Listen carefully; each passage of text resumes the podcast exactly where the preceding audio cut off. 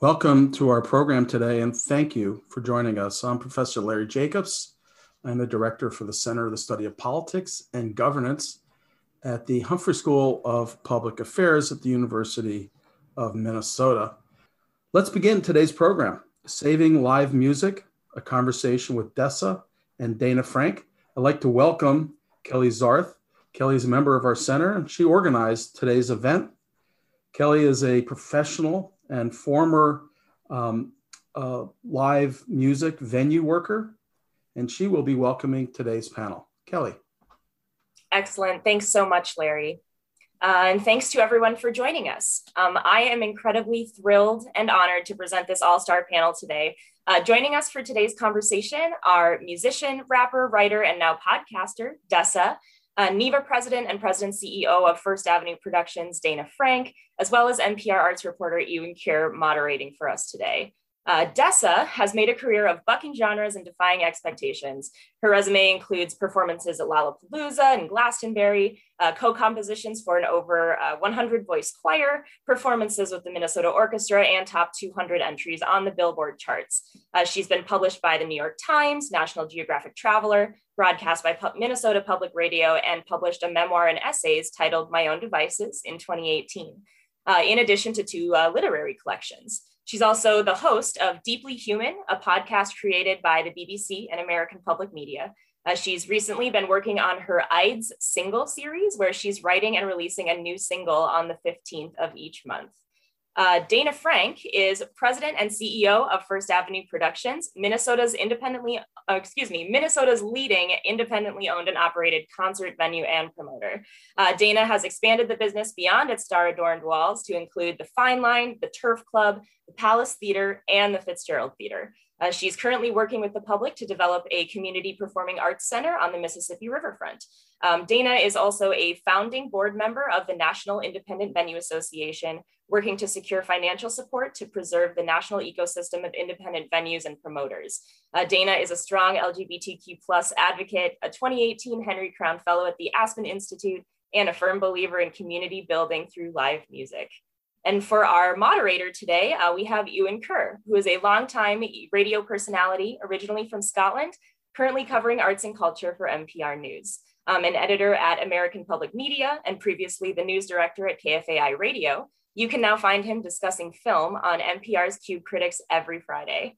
Uh, thanks so much for all of you, uh, to all of you for being here today, and I will turn it over to Euan to uh, lead today's conversation. Euan? Thank you. Thank you very much, Kelly. And it's great to to see uh, Dana and Dessa here to talk about a hugely important subject. But um, I'd like to start with maybe a little history, take you back, whatever it is, 14 months. And I, I read somewhere, Dana, that you talked about how the the music industry, or at least your part of the music industry, had three hours to close down. Take take me through what happened that day as you realized that this pandemic was really going to have a, a, huge impact on, on what you do?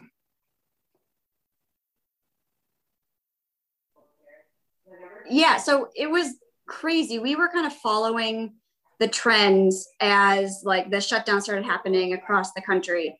Um, and you know, first like Seattle and the coast, and then DC, um, and then you know we're kind of like trying to communicate with the governor's office and the mayor being like are the you know are the mandated closures coming? Are they coming?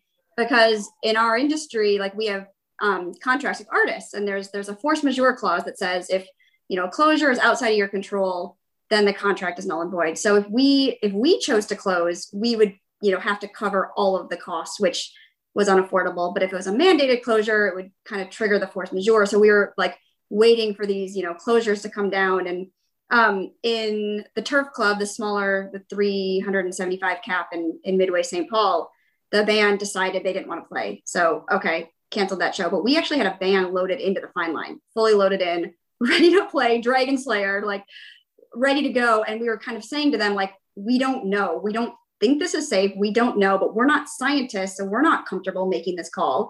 So finally at around six o'clock on Friday, March 13th, the government the government came down with like mandated. So we're like, okay, show is off. Um, in the main room, 1550, we had kind of Thursday, March 12th was Chelsea Cutler. And as of that date, we were like, I think we had a couple dance nights and we were like, you know what, let's just call it. But on the touring bands, you know, it's it's a different kind of beast, just economically and contractually. So yeah, so that's why I say like we all, you know, three hours effectively. Um, and then it's funny, I was just in the First Avenue office yesterday and it's like it's like a time machine because you walk in, it's like calendars from March 2020. We still had like I should grab it. The uh, flyers from our 50th anniversary show with Neko Case, like sitting in the marketing promo office, like ready to go out. Like, because if you think back to that time, it's like every single other person was that you saw or came into contact with was potentially like going to kill you, right? So it's like immediately like get to your houses, don't socialize, don't do anything. And so,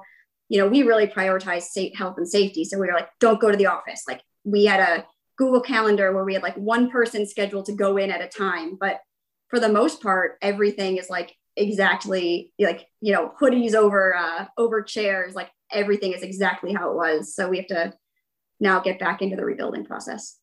Well, well let me turn to Dessa and have you cast your mind back. And the, I mean, clearly this was an, an entirely new reality for performers for bands. What what do you remember of those days when when the the reality really settled in?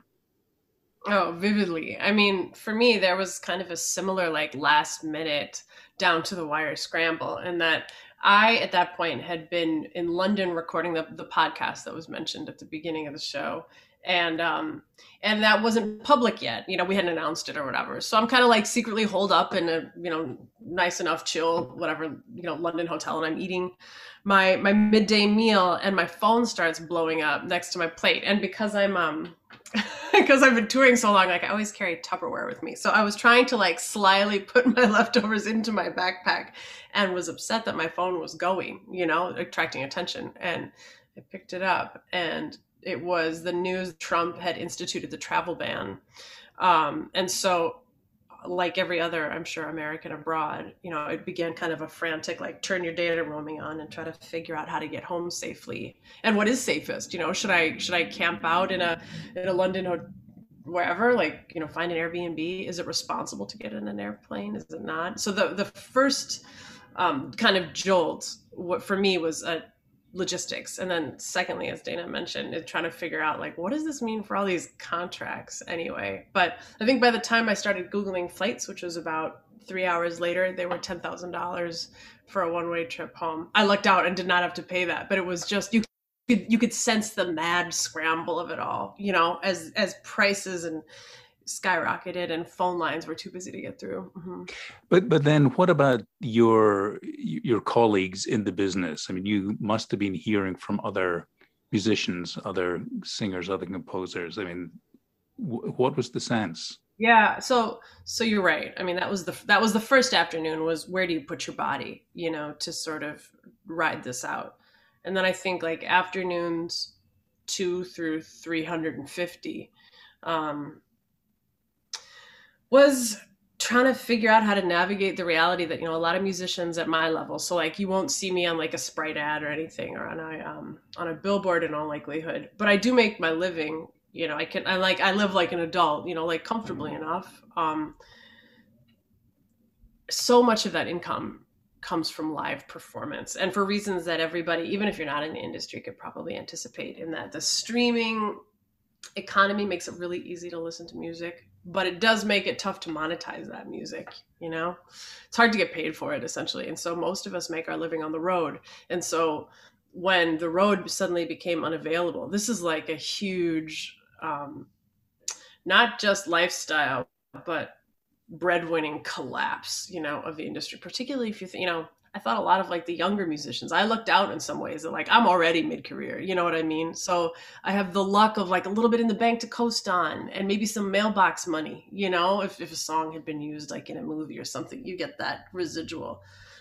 But that's not just a measure of skill. That's just because I was lucky and happened to already be here when it hit. So I thought a lot about those young artists who'd had their first like their first main stage show booked, you know, or their first big tour booked. And that's such a risky time of life in this business. You just really don't have anything to fall back on. And so I think like going through like the Venmo history in my phone, you could see this constant like network of small amounts of money being traded hand to hand, trying to figure out like who's short on rent, you know, before those like unemployment programs and the um, and some of the federal grants came through.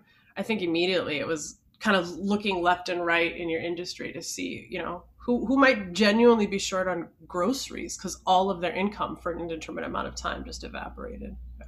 I mean, I, I, think a lot of people. I mean, I'm I'm of a certain age, um, having grown up in the the the 70s and 80s, and had this idea of the the music economy. But I don't think a lot of people understand about the complete well, I would, maybe turmoil is the wrong word, but things have changed so markedly as to how people make a living through through performance through music.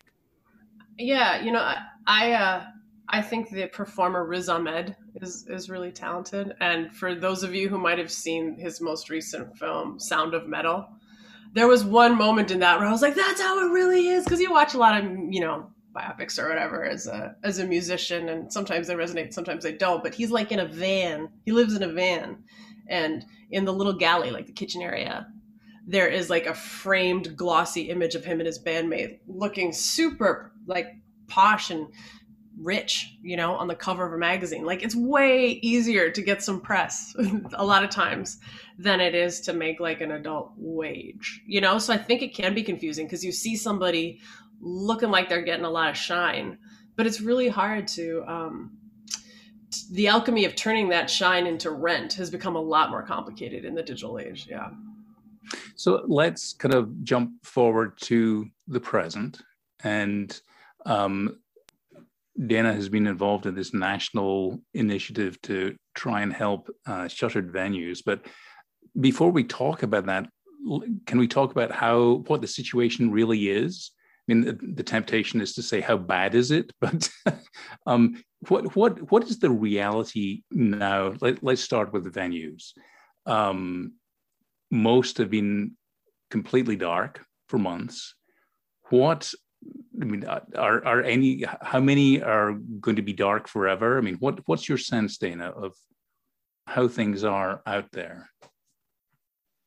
So yeah, so NIVA, the National Independent Venue Association, we have around three thousand venues and promoters across the country, um, and the sense is that the lobbying effort from the last year did a really amazing job of like inspiring hope and like uh, kind of giving people the motivation to like really stick it through and like because a lot of times in small business like it's a choice right? Whether to fight or whether to just like close the doors and walk away. So our goal especially last summer and last fall when things got when the reality that this was going to be maybe 18 maybe two months maybe two years really started to sink in for a lot of people there were a lot of people that just didn't want to they just didn't want to do it. So our job as we saw it was to like inspire people to like keep going and like don't give up because you know once you lose these venues like you lose them forever. They don't you don't really find like another you know uh young scrappy you know well resourced yet still authentic person to come along and like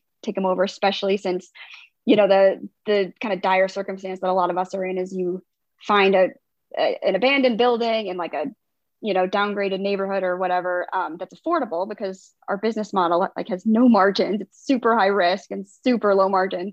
Um, and so you find these places that people don't want and you build it up and you build up your community and you employ people and you put everything into it and then you become a destination so it's where people want to hang out. So then the condos start coming and then restaurants etc so a lot of people that are decades long businesses were in that situation where it's like oh my god i can't pay the rent and the landlord like can't wait to get rid of them right? Because they know that that space is like worth you know 5 10 20 times more in some circumstances. So we really sorry a long answer to be like we really were able to inspire people like saying like no this grant program is coming just hold on and we're at the stage right now, getting sorry, getting back to your original question, where we're still waiting for money to be dispersed. Everyone is decimated, but they are still optimistic, and so we're hopeful that the grants will start getting dispersed at the uh, maybe this week or next week, um, and then the rebuilding starts. Right, so like you got to rehire. Like people don't have staff, right? We'd love to be booking shows, but like most places that aren't kind of First Avenue type size, uh, history, etc. Like they maybe have their owner, maybe the owner's wife, and like maybe one general manager on staff. So people have to rehire. They have to put their COVID safety protocols, like you know. So there, there's a lot of like uh, optimistic decimation. Does that make sense? It does, but I, I, I have heard though um, as and I'm thinking particularly in the hospitality industry at the moment as people are uh, reopening restaurants or expanding their capacity or whatever. I mean, a major challenge has been finding uh, staff who are willing to come back and, and work at the moment. What what's your anticipation of that? I mean, I only wish we were at the point of rehiring staff. Honestly, like we like, you know, restaurants um, have also been decimated, but they're still in a better position than we are, right? Like, you know, we have a restaurant, the Depot Tavern. We can you can you, re, you can reopen it with a week's notice, effectively. Like, um, we at First Avenue are looking at like a three to six month lead time. So we haven't really started the rehiring practices yet. Um, I have heard from other venues pretty much in the South that you know they kind of started rehiring and restaffing they've had an exceptional amount of luck getting people uh, getting their staff through like community efforts and a lot of times our staffs are more familial uh, kind of type of environments um, and i always like to say like working at first ave it's more of a lifestyle than it is a job you know like it becomes like a part of your identity like you know, I'm Dana from First Ave. Like, so it, it, there's a little bit more that goes into it than just like a W 2 or like an employment situation. Yes, if I could ask you the same question about coming coming back, what or what is the what is the state of uh, the the situation for performers? Uh, are people saying, you know, "I've had it," or are they desperate to get back, or, or how do you see the the landscape out there?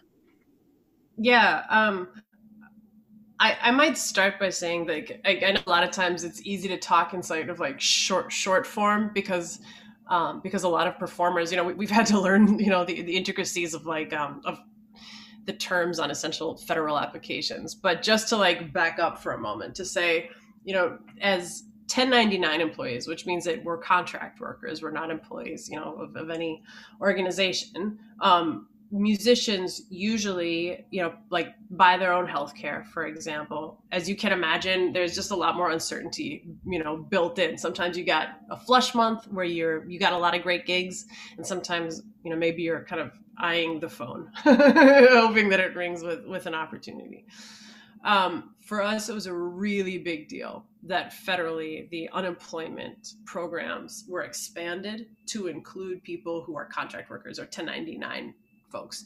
Whereas in previous years, uh, that, that has never been the case. You know, it was it was only wage earning folks. So that was a really big deal. In some ways, I think um, in the first couple of months before those benefits were being distributed, you know, gosh, it just felt so dire and so desperate. And um, and I mentioned, you know, the Venmo feeds and just kind of artists like, yo, I've got enough to spare. Who's really hurting? You know, you saw those kind of conversations happening. But I, to be honest, I was bracing for like oh my god i mean the the tried and true standby if you're really desperate is like you know what i don't have any gigs right now or my band just broke up i'm just to grab some serving shifts float myself through this okay well it's like your plan b is bust too you know the safety net is, is has, has holes in it. So i think i was really bracing for total like abject collapse but the federal programs i think have really really helped so thanks to everybody who was part of advocating for those um, and I know that like in my scenario where, you know, I'm, i also like operate as an L as a LLC, you know, so a limited liability corporation, being able to apply for like uh, the PPP loan was hugely helpful. So I think I was bracing for the absolute worst. And, um, and I think a lot of musicians were really buoyed. There was a life raft that came. That said, I'm also watching, you know, people go back to school and re-career and I guess we'll kind of, or you know, maybe do some like online instruction. And I don't know how that'll hold, you know, once we're open again. I can imagine some folks going, actually I'm taking a sabbatical. I got a gig. Or I can imagine some folks being like, this is this is also rad, you know, this is where I'm gonna devote my energy now. Um, I think that it's always been in this economy right now where we rely so heavily on touring income the way that the disruption of touring income affects musicians um, isn't equitable, which probably doesn't surprise anybody in that we're learning a lot about the kind of built-in inequities of our society. But like even um, even looking at women who tour hard and earn their money that way, like it's harder if you're going to be a family person, if you're going to be a mom. Like dad, I've, I've been on tour with dads, you know, who who can say like, "Yo, I got a two month old at home." but I got to make rent. I'm going to go out for two weeks and then I'll be back. Right. And then I'm on absolutely every nap and diaper shift, you know? but like, if you're a mom, um, that's not viable in this in the same way to like pile into the van, you know, with a with a two month old on your hip. That's not going to work in exactly the same way. So I think watching, um, yeah, some of the like societal inequities that are built in shake out similarly in the musical community. Who has parents who can float them for a second? who doesn't? Mm-hmm. Just wanted to quickly jump in here and, and welcome anyone who's come in late. Um, this is a discussion about uh, bringing back live music, the, the future of live music.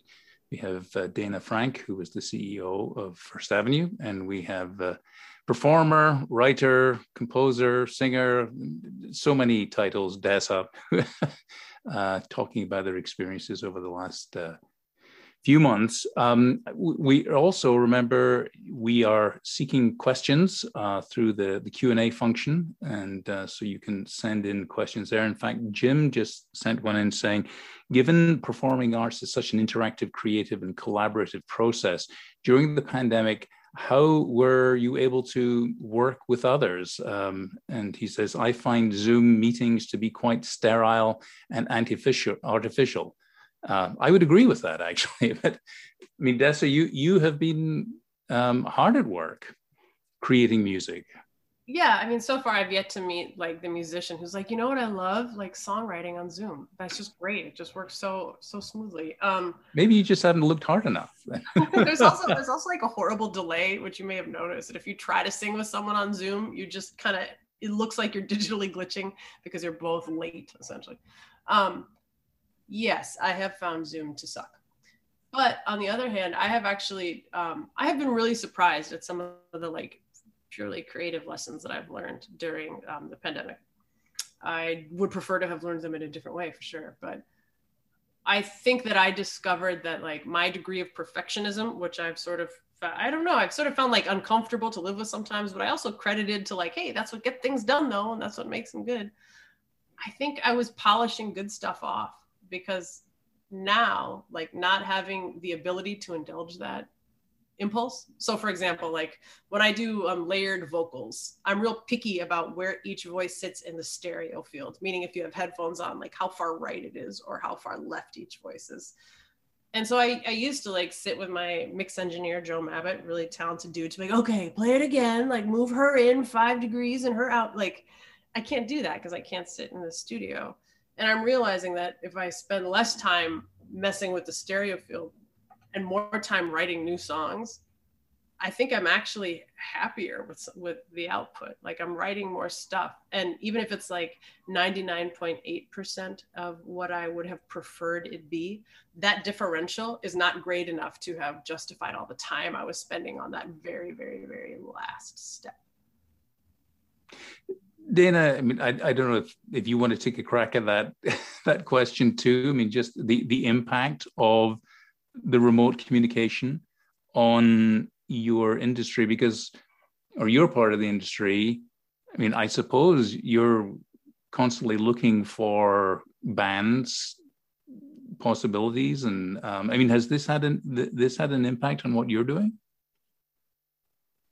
Yeah, I mean, I would say mostly from the organizing perspective. I mean, probably a little bit like, you know, talent bookers were always kind of discovering new acts online, you know, I, because from Minneapolis, you know, if you're going to find that new band from like Australia or Europe or, you know, like you're searching YouTube and you're listening to samples and stuff. Um, but I'm not sure if like the founding of NIVA would have been possible without Zoom because we probably would have waited until we could all get in the same room and then you know people are a little bit more wary and um, just the the physical limitations of getting you know, 50 people from different states all in the same room at the same time would have been completely impossible. Um, and that was maybe also a factor of like everybody sitting inside their house and people that are used to being very active and being out in the world. And like, I know I certainly like, I don't think I've been in the same city for more than a week at a time in the last decade. And certainly I've never been at my house after, you know, between 9 p.m. and midnight as much as I have the last year. Um, and I'm very much looking forward to getting back to that again. I will just say it was a great year, but see you later. Can I ask a follow up on that, Euan, if I'm not? Sure. Oh, yeah. Um, you know, so I think and I hope probably everybody on the call appreciates it, but like um, you know, Dana is a boss in this universe. Particularly, I mean, has been because it's First Ave, and that's a that's a venue that's respected internationally. But but this past year, I mean, I've been on so many panels as people, as venue owners and promoters and bookers, you know, are coming together to try to figure out how they're going to survive it. You know, your name is spoken with such reverence. Um, one person said, and I'm eager to see if you also think this, that like there's also kind of a new camaraderie between people who might have been a little bit more inclined to understand themselves as competitors. And yes, they are competitors, but there's like a, a teaminess now and and like the shared interests are more evident. Do you find that to be true? Yeah, first of all, I hope this is being recorded because Dessa saying I'm a boss is like pretty much the greatest thing that's ever happened to me in my entire life. Um, but I definitely, so I am like a very collaborative person. It's kind of like how I run First Avenue. It's how I am maybe coming in as like the daughter of the owner. It's just not ever my personality to come in and like rule and, and, you know, this way, my way or the highway. Like just, so I'm always the type of person that when I would, when I would go to a city, I'd always reach out to the promoter or the club owner and be like, Hey, can I get a tour? Can we have dinner? Like, let's swap ideas. And every time I would do that, I would get at the end of it after a couple drinks, being like, "Oh, so glad I thought you were coming to our town. Like I thought you were."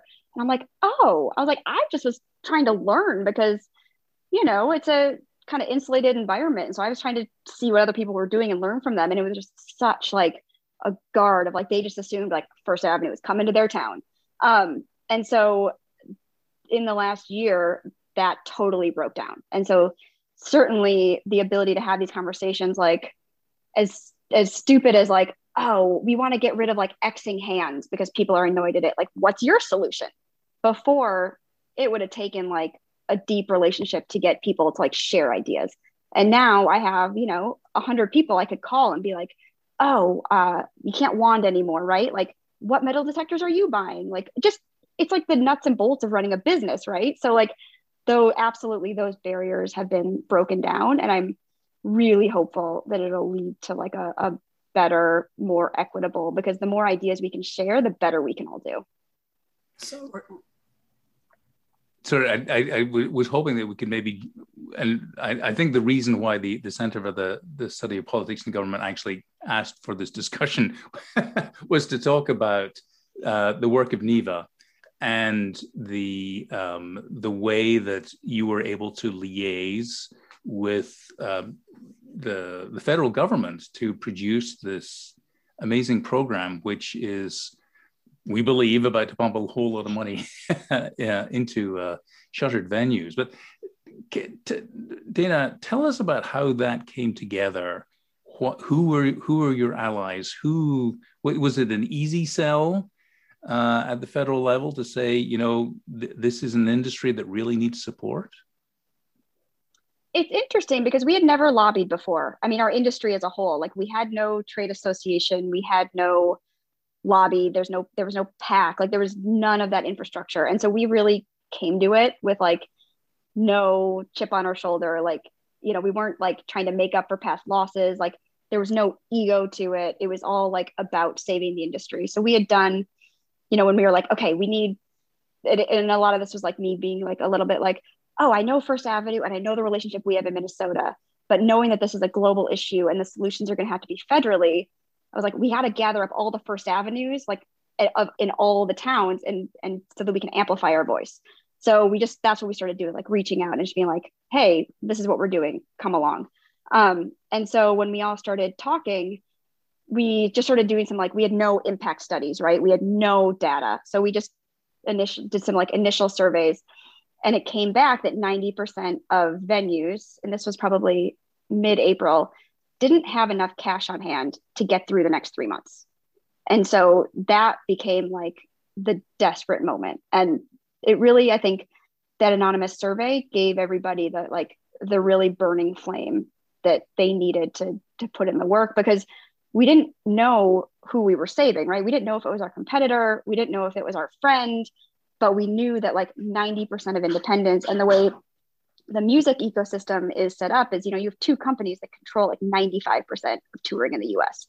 And so yeah, I also there was a lot of stories at the time coming out about like stock prices and like oh yeah, they'll dip a little bit, but then there'll be such like a burned wasteland that they'll pick up market share on the other end.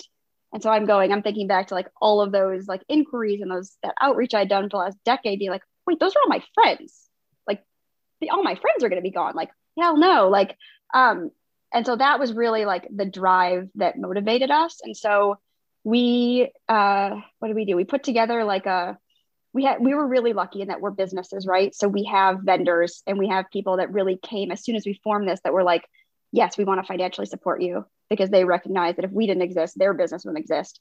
So we were lucky that the fundraising kind of came to us. Um, and then we, I tend to do everything by committee. So we formed a like a selection committee to hire a lobbyist, and you know we hired like the biggest firm in DC, which is totally antithetical to the idea of like indie venues. But we were like, this is a zero sum game. Like we either get this funding or we cease to exist. So this is this wasn't like an exercise and like let's just make our presence known. Like we, this was you know success or nothing. So we hired the biggest baddest firm. Um, we actually hired a eh, so for the policy like we our lead lobbyist was a Republican lobbyist. So this is what I had to learn. Like there's Republican lobbyists and there's Democratic lobbyists. I had no idea. So like our we didn't even know to ask that on the first questions, right? So our lead lobbyist had, ended up being like a House Republican lobbyist who loved live music, and her husband loved live music, and she was initially like, this should not be a Democratic issue because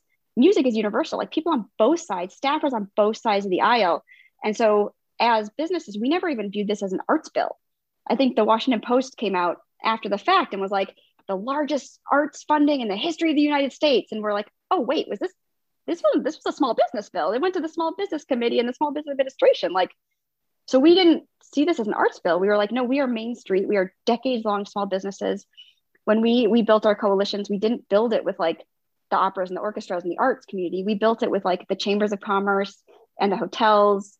Like I remember one call I was on with uh, Kevin McCarthy, you know, and that was we went in with the um, the Republican leader in the House, and we went in and we discussed with the Bakersfield Fox Theater, the restaurant next door, the hotel down the block, and the Chamber of Commerce, all advocating for venue funding because they said if this if the Fox goes away, all of our businesses go away. So that was our angle, and so our initial support came from John Cornyn, you know, the Republican side, um, and the only reason this bill happened was because of Amy Klobuchar. So I want to give her a special shout out because she really just just made it happen and, and became the most unbelievable advocate. So that was a very long, rambling answer, but that's kind of how we did it.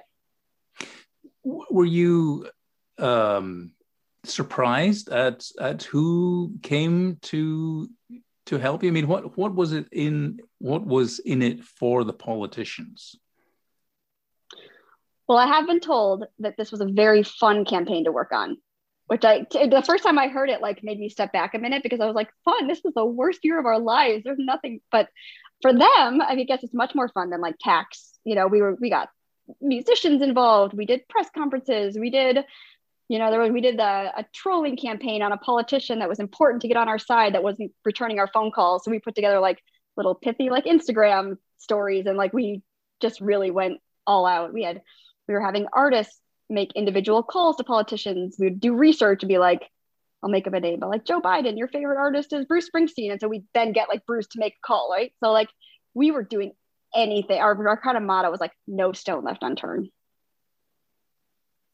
We are getting a lot of questions coming in over the transom here, and uh, I'd like to just uh, pick out a couple. Um, the uh, let's see the I mean, the, Sue writes in the, the Twin Cities is a very competitive market for the arts and entertainment venues, both for profit and non-profit. Do you see that as these venues reopen, that may there may be less competition post-pandemic? I'm really curious to hear Dessa's thought on this because I actually think the Twin Cities has one of the most collaborative music communities of anywhere in the country to be honest. Yeah. Yeah, I was, you know, I was um I was to say that I think it's easy because of the way that at least in my universe like when you're in high school or whatever when you're when you're in college taking an intro to econ like you're told that your competitors are the people who are offering other services right potentially of different qualities and at different prices right so if i were to look left and right and be like yo who's my competition i think a standard economic um, example would be for me to like pick out other artists, maybe other female artists, maybe other people, you know, female artists making hip hop slash pop. But I think like my biggest competition is laundry. Like it's convincing someone that it's worth getting in their car and coming to the show. And so I don't actually think that my biggest competition is in other artists. Um, I think that there is like an unusual amount of collaboration in the Twin Cities scene. And to be honest, I didn't know that was unusual until I started touring.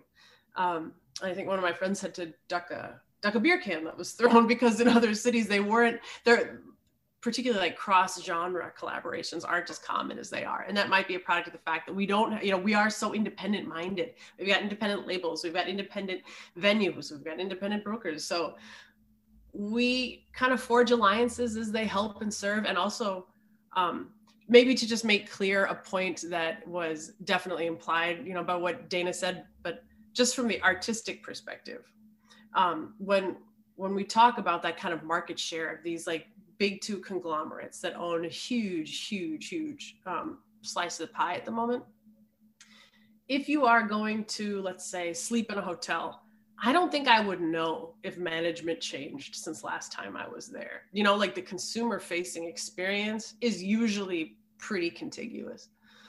Um, if a venue like First Ave was purchased, you know, was if that business was bought out or subsumed by a larger group, musicians would notice. And here's why. Like, I mean, you know, so, so Sonia, who is uh, who has been a long time booker at First Ave and runs um, runs the the a lot of the like the artist communications on a day-to-day way you know for for calendar scheduling and stuff um, I've sat on panels with her talking about how she makes that selection process. You can be a great person who's a funny hang. You can be great, great, great at what you do, you know, make great music, or you can promote hard and fill the room. And any two of those three I've heard her say on some occasions will work. I can promise you that's not the conversations happening backstage at Live Nation the conversations backstage are, and I've, I've been told this sometimes, like we're a Spotify booker by a couple of festivals, meaning I'm not going to listen to your music if you, I'm just going to look at your Spotify count. You know, it's much more interest in profit margins than there is to the kind of double bottom line of also fostering a culture of art and community. Everybody's got to make rent. That's how it works. But there's also like a genuine interest in art you know, and for a lot of independent bookers. And from stage, we see that not only just by being on stage, but like, yo, I know that that's the window from the booker's office, and I can see them watching because they want to catch a song because they care about the show, you know. And um, this industry, if it was run by those couple of major players, is going to be a lot more about industry and a lot less about art. I, I wanted to ask about this is, of course, a three legged stool. We have the venues, we have the performers, but of course, there's also the audience. And um, looking, and, and uh, from my per, perspective, perhaps the most important part, the audience, the um, we've seen that people are really eager to get out, get back. At least some people but also, I mean, just looking at say movie theaters where a lot of places have been open for a long time, but there's you know a lot of people are preferring to watch from home still. I mean, what um, what is your sense as to uh, what the audiences are likely to want or likely to do as things reopen. And Dana, are you are you thinking you're you're going to get you know your your doors trampled down, or or what's going to happen? Like like everything, I just want to hear what Dessa has to say. um, um, no, I mean our ticket sales are really strong. I don't think. I mean, humans have been gathering since there were two people in existence, right? Like I just, I don't think that this is a business that is at risk of you know transform. Like I don't think that pandemic exposed like a flaw of the live music experience. I think there was a pandemic that said that people couldn't gather for the sake of public health, and as soon as that the public health uh, vaccinations and it becomes less of a, a crisis, then you know people will always want to go back and gather. I mean, there's there's nothing like being in a room with somebody you love, hearing a very singular, unique experience right in front of your eyes, right? I think it's a live theater and live arts and live music, and it's just a different experience, I think, than you know a, an anonymous theater, for instance, for the movie comparison. Yeah, mm-hmm. I'd second that. I mean, no, I'm sure that if there was like a cinema, you know, a cinematographer on the call, like this is the point at which they like throw their laptop into the ocean. But I do think that there's a more similar experience of watching at home, you know, recorded beautiful work. Although it would be better to see at scale, you know, on the big screen. Um, the difference between listening to a recorded song and being in a room with the artist performing it live and with other people who are feeling the same way, you know, and you can look left and right and see that. Uh, I do think there's just a wider difference between those two to the to the live the live arts. Um, I would say that as as my conversations you know, with my friend and manager Becky and my agent David, as we're like getting down to the real like dude are we opening up again you know are we doing this are we getting back on the road and looking at spreadsheets and and dates and pulling up like dusty maps and like oh yeah how long is the drive between whatever you know omaha and denver um, i will say that i do think that there are some regional differences, you know, that I think that there's an eagerness in some parts of the country to really get back in at full capacity and some that are going to be more cautious. I also think it's changing really fast. The way that I felt last month was really different than the way that I feel now after my second shot. You know, I think the vaccines have really, really, really, really changed the entire framework. And um, a YouTube comment should never should be taken for a YouTube comment, but I admit that I I'm aware of those as I put out new music, like, when are we doing this again? You know, like the all cap, like, let's go. I think there is a lot of um, of pent up demand. I think people are going to be eager to go go out, and we might we might have that kind of roaring 20s vibe for a little while as people catch up like on all this the salsa nights and broadway and live music that they missed well, of course, we're coming to the time of year where there's quite often a lot of uh, festivals, and we and we have a question here. Um, you know, any any thoughts about the live festivals uh, that are a key part of the uh, certainly the Twin Cities arts culture? I mean, the uh, Hennepin Avenue Block Party, the Rock the Garden, the Basilica Block Party, Cedar Fest, on and on and on and on. Um, will we see anything like that this year, or, or is it going to get pushed back? Do you think? Oh no, you're going to see it. Absolutely, absolutely. Yeah, I think so. And in some ways, it feels kind of um, I don't know. It, it feels like sort of a nice on ramp if that makes sense, back into live music. And that we just happen to be entering this like phase of reopening in the warm summer months when we can do some of like the outdoor listening together. And then in the fall, as you know, as Dana said, with the longer lead times that it takes for enclosed spaces to like turn the key on again and get the thing running, running. I think it's going to be a really a really nice reentry to start outside and then as the weather cools and venues are back up and running to like re-enter those those venue spaces. Yeah. Yeah, I can tell you like our plan, we have a couple pride events scheduled for July. We're just gonna go for it. Um, you know, like I my my theory is that, you know, first Ave, like we don't want to be the first place to open. Like we want people to have gone maybe eat at a restaurant first, go to a birthday party, dip your toe in, get comfortable, and then when you're ready to go to shows, we will be open and, and ready to for you to have the best night of your life. That's my theory. I, I must admit, I was talking to someone uh, at a, a, venue in town who is considering uh, an outdoor event this summer, and there was questions about, well, do we have to mark out circles? where people stand. I mean, are, are you? I mean, how do you see that playing out? Will the will there be rules like that to maintain social distancing, or is that going to be a venue by venue thing? I mean, not by government mandate. I guess if the venues decide to do that, right, that's everyone's everyone's choice. But you know, as of May 28th in the state of Minnesota, there's no distancing requirements, and there's as of July 1st, or I think July 1st or 70% vaccination, whichever comes first. There's no masking. So I, uh, you know, again, if venues choose to do that for sure, but, um, you know, the CDC even said that's not, that is not a requirement. So we, you know, follow, we're following the science at First Ave. And I know that from from my perspective. So right now I'm um, I'm in New York, and the mask mandate lifts really shortly as well here. Um, I would say that like in chatting with other bands who are starting to get on the road, um, or make plans to, to you know get back in the van that there are some changes that i think that bands are considering at least and maybe we'll see how they actually work in practice to you know to see if they maintain them but some of the ideas that i've heard are like um like are there going to be requirements for crew my crew because i'm a small indie artist is very small but that would, might mean like a merch seller or if i were traveling with like a sound tech you know um it has never occurred to me in the past to ask anything other than like, yo, have you sold too many drugs to get into Canada or whatever? Um, so asking that kind of question, you know, are you vaxxed and, and doing that. Um, the other thing is that at least one band that I spoke with is thinking about trying to limit the amount of social interaction that happens at um, at the merch booth. So they might do an app that allows people to like buy merch beforehand and then pick it up. So you're essentially doing like a you know within the venue like a curbside pickup as opposed to, to kind of like waiting in those snaking lines. We'll see if that holds. I don't know, but those for me.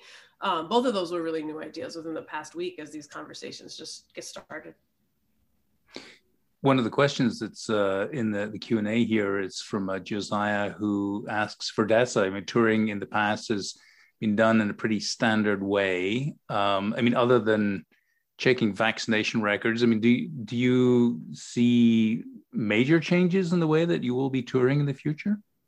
I mean, to be honest, I was so it was only on the call that I had yesterday that this that this other band mentioned the like you know app where you can do merch for. It hadn't even occurred to me. I was like, oh right, like to me that's been such a big part of an indie artist. To be honest, is like, you know, we make a good chunk of our change at the merch table. It's also just like that's where all the snapshots happen. Like that's where you actually are communicating, you know, with a lot of your listeners and stuff. So um I would say that in the past, like the most fastidious of us, like the most fastidious, I, I, thought it was clever, was like um, when you were done rapping or before a show, you would unscrew um, the capsule of your microphone. So it's like that kind of little, you know, miniature chain link metal dome. You'd unscrew it, it comes off, and you set your mic carefully aside. And then you order a couple of shots of 151 from the bar. And you just put the you know you're dis- you're disinfecting it in alcohol essentially. And um, we used to do little stuff like that carry your own mic so that you're not swapping stuff but i will admit that touring it does feel like it's the least at my level it's such an intimate thing right? That i think our best bet is getting everybody vaccinated because we're sitting shoulder to shoulder in the van you know? It's it's um it is kind of like a like a seven-legged potato race or something. You're just really almost touching each other at all times when you're on the road, at least in transit. So yeah. That's what we'll like to hear. We are building some bigger green rooms at First Ave because if you have ever been backstage at First Ave, you know that there's like, you know, you're basically sitting on on each other's lap. So we're gonna put in a shower. We're gonna like do do the thing. Um, oh my but, gosh, I'm know the first text to my manager after this call. They're doing a shout first half. Yeah. but won't that change everything? It will just dilute the experience. No, Last question. Yeah, I strike my answer. I don't know. It's a new world.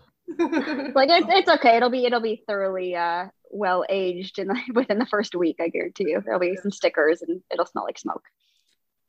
We we actually have a question from uh, Istanbul. And uh, Idil, I think, I hope I'm pronouncing that right, uh, says uh, since the pandemic and being able to connect virtually, do you think that live shows will now tend to include a live stream um, to perhaps you know cater to that international audience through some virtual connection? I mean, what live streaming? I mean, what are what is going to stick? Do you think, Dana, as a result of the pandemic? Yeah, I mean, we've always seen live streaming. We did a, a little bit through the pandemic. Like basically when artists would ask us to, we would do it. We kind of didn't go out of our way. Um, but you know, we kind of always saw it as like, oh, this will be a nice ancillary, right? Like if the band, like we're fully equipped at this point. So like if the band would want to, you know, throw some tickets on sale for five or 10 bucks or whatever. Um, the way we see it happening, and this is just an opinion, but like a band might choose like, like the first or the last show on the tour or their hometown room or some, some room that's special to them put that up. Um, I'm not sure you'll see like a geo targeted like 20 shows become available from the same artist. But, you know, I think it's an amazing option for people that are, you know, either, you know, under too young to go out or too old or physically disabled or international like that. But I, again, I don't ever see it like replacing, like, I can't see like, oh, should I go 10 miles to First Ave or should I sit at home and watch the show? I guess I'll just sit at home and watch the show. That's, that's how we see it playing out. I feel mixed on this one. And I and it might just be because I'm sort of imagining like do I personally as an artist, you know, want a, an event live streamed and then also like do I just personally as like a music consumer am I really interested in watching that? Um, you know, at the beginning of the pandemic, I did like a just super super super low budget lo-fi um, weekly show that I live streamed from my apartment um, just like on Instagram or whatever and I called it show of force majeure, you know, and kind of honoring all the contracts that had gone bust. And I there was some things that like I, I think a lot of artists learned. One of them was was um, was sort of putting out a welcome mat for international listeners and sort of being like delighted and surprised, like, yo, look at how many countries tuned in, even if there's only like 300 people. You know what I mean? Look at how many are from really far away. That's cool. This feels sweet and fun and connecty.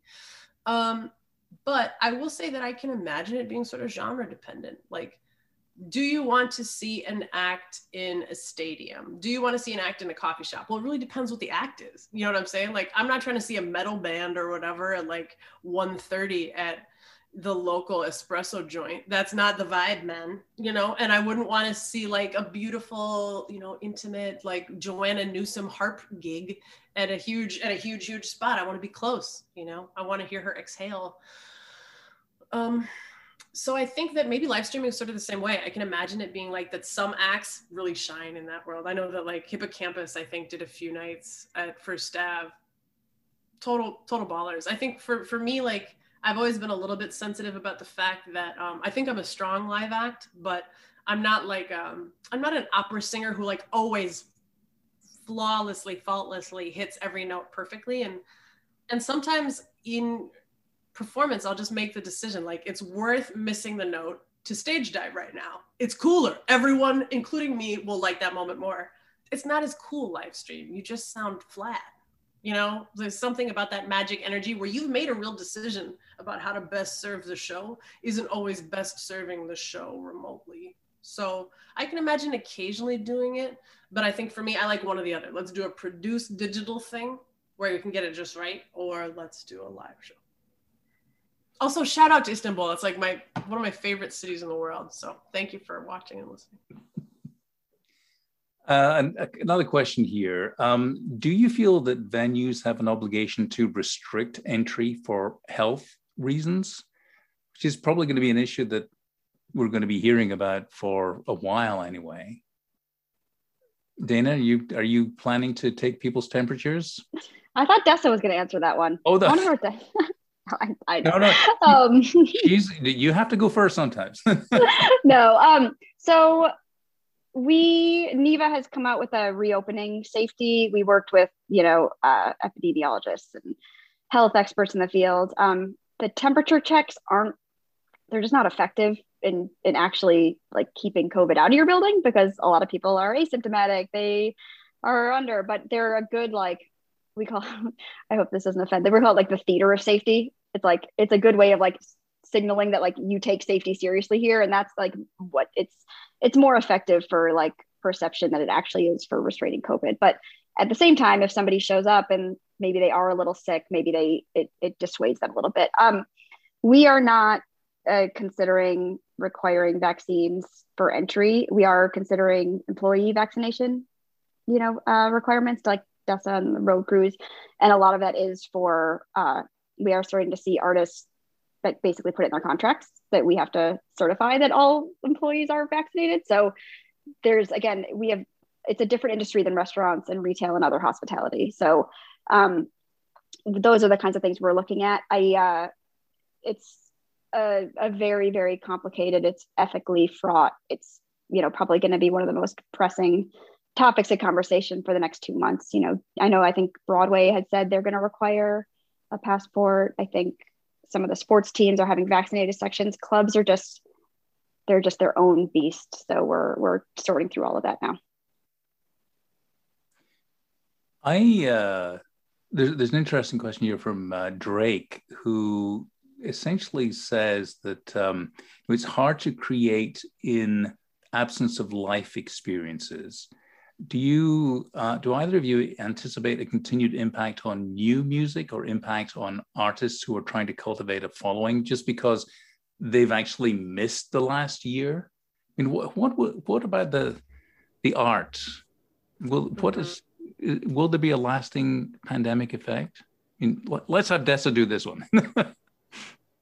I again, I sort of guessed wrong. I think on this. Like, I did a little bit of just anecdotal um, research on it as I was preparing to write an essay about like how the pandemic was affecting artists for uh, for the New York Times Magazine, and I wrote like the distributor that my label works with just to say like, hey, have you noticed that there's been like a, a dip in the submission of new music, you know, or what are your numbers like as compared to last year? And I think um, I think that because this pandemic came at a time where home studios are so common, we have experienced the like artists are still able to create things in a way that if it had hit maybe 20 years ago or something before everybody had like a microphone in their closet and pro tools on their computer i think we would have found like a really big slog in um in the creation of new material. But because those like consumer based tools have been largely available i don't think there's gonna be like i don't think we're still waiting for like a fallout. We're like oh i guess there's nothing new you know, this month, like just same old songs on Spotify or whatever. Um, I think I think people have stayed creative, and I think even if there was a couple of months there, there certainly was for me where um, just the ambient adrenaline and fear was like too overwhelming to want to like sit down and listen to a beat and rhyme anything. And I didn't want to write about you know Clorox. I didn't want to write about that lived experience. Um, but I think after that first couple of months, a lot of artists really bounce back and the pipeline feels full again. I know that maybe Dana could speak to it even better than I do because I'm just peeking into the room into which she sits. But like, man, the conversations that we're having to get back on the road, you know, so essentially when you call a venue and you try to set it up, man, there are a lot of bands trying to get out there. So I bet, I bet your dance card is very full. Well, then that's like, that's the kind of stuff that keeps me up at night, to be honest. Like, because every artist is getting on the road starting Labor Day, say. And so, with all of the pent up, with all of the touring artists, like, how are we going to support the local scene? So, if you have those artists that have been in their room recording new music and they they're ready, like, I just think doing that live show is so important for an artist like develop. And obviously, I'm biased, but like to develop your voice, to see how it plays, to get that like firsthand interaction with with the audience, like. So that's what like that's the kind of stuff that is like stressing me out these days. Like, okay, how are we going to have enough slots and how are we going to support the local musicians who need that to like nurture their their fan their fan base and their creativity? Because you know our calendar is it's it's booked. It's it's you know 16 18 holes deep sometimes. Um, and so we're now looking like okay we need maybe you know how, we were looking like you know do we do early late? Well that's not good for the performer because then you want that fully dedicated staff and that experience and you, you know you want to play at eight you don't want to play at six. So those are those are the kinds of things again that we're also trying to sort out now. Mm-hmm. We are running out of time here and i should i would be remiss not saying if you do have some music that you think is really good you should send it to my colleagues in the current because they're they're always looking for stuff. So but um thank you very much. This has been absolutely fascinating and i have learned a great deal. So dessa and dana thank you very much. And i think uh, larry has a, a couple of words he wants to say I just want to add to that. Thanks. It's been a terrific conversation. Um, our programming covers the um, a very wide range, and we've been moving more into the arts. We had uh, some really terrific um, artists come in, including Kate DiCamillo um, and Charles Baxter and others um, in the uh, in December. And today's program really fills that out. So thank you very much. Um, I also want to thank Kelly Zarth, who's responsible for organizing today's event. Thank you very much, Kelly. Once again, I want to thank you, our terrific, terrific uh, panel today, Euan Kerr Dessa and um, Dana Frank, and uh, thank all of you for joining us. Take care and thanks again.